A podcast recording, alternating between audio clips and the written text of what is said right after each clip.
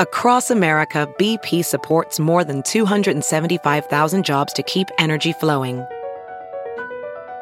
Jobs like updating turbines at one of our Indiana wind farms and producing more oil and gas with fewer operational emissions in the Gulf of Mexico. It's and, not or. See what doing both means for energy nationwide at bp.com slash investing in America. It's Merriam-Webster's Word of the Day for September 4th. Today's word is minim, spelled M-I-N-I-M. Minim is a noun that means a musical half note it can also mean something very minute or a unit of capacity equal to 1 60th fluid dram. Here's the word used in a sentence from The Strange Case of Dr. Jekyll and Mr. Hyde by Robert Louis Stevenson.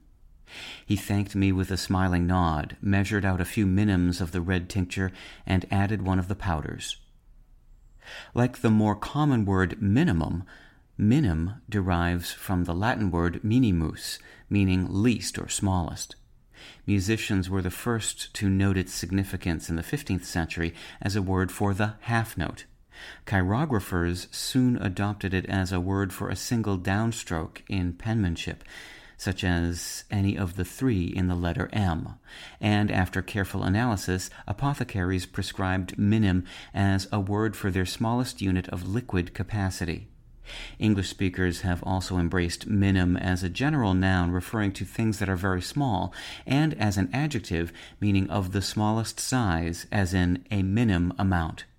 With your word of the day, I'm Peter Sokolowski. Visit merriam-webster.com today for definitions, wordplay, and trending word lookups.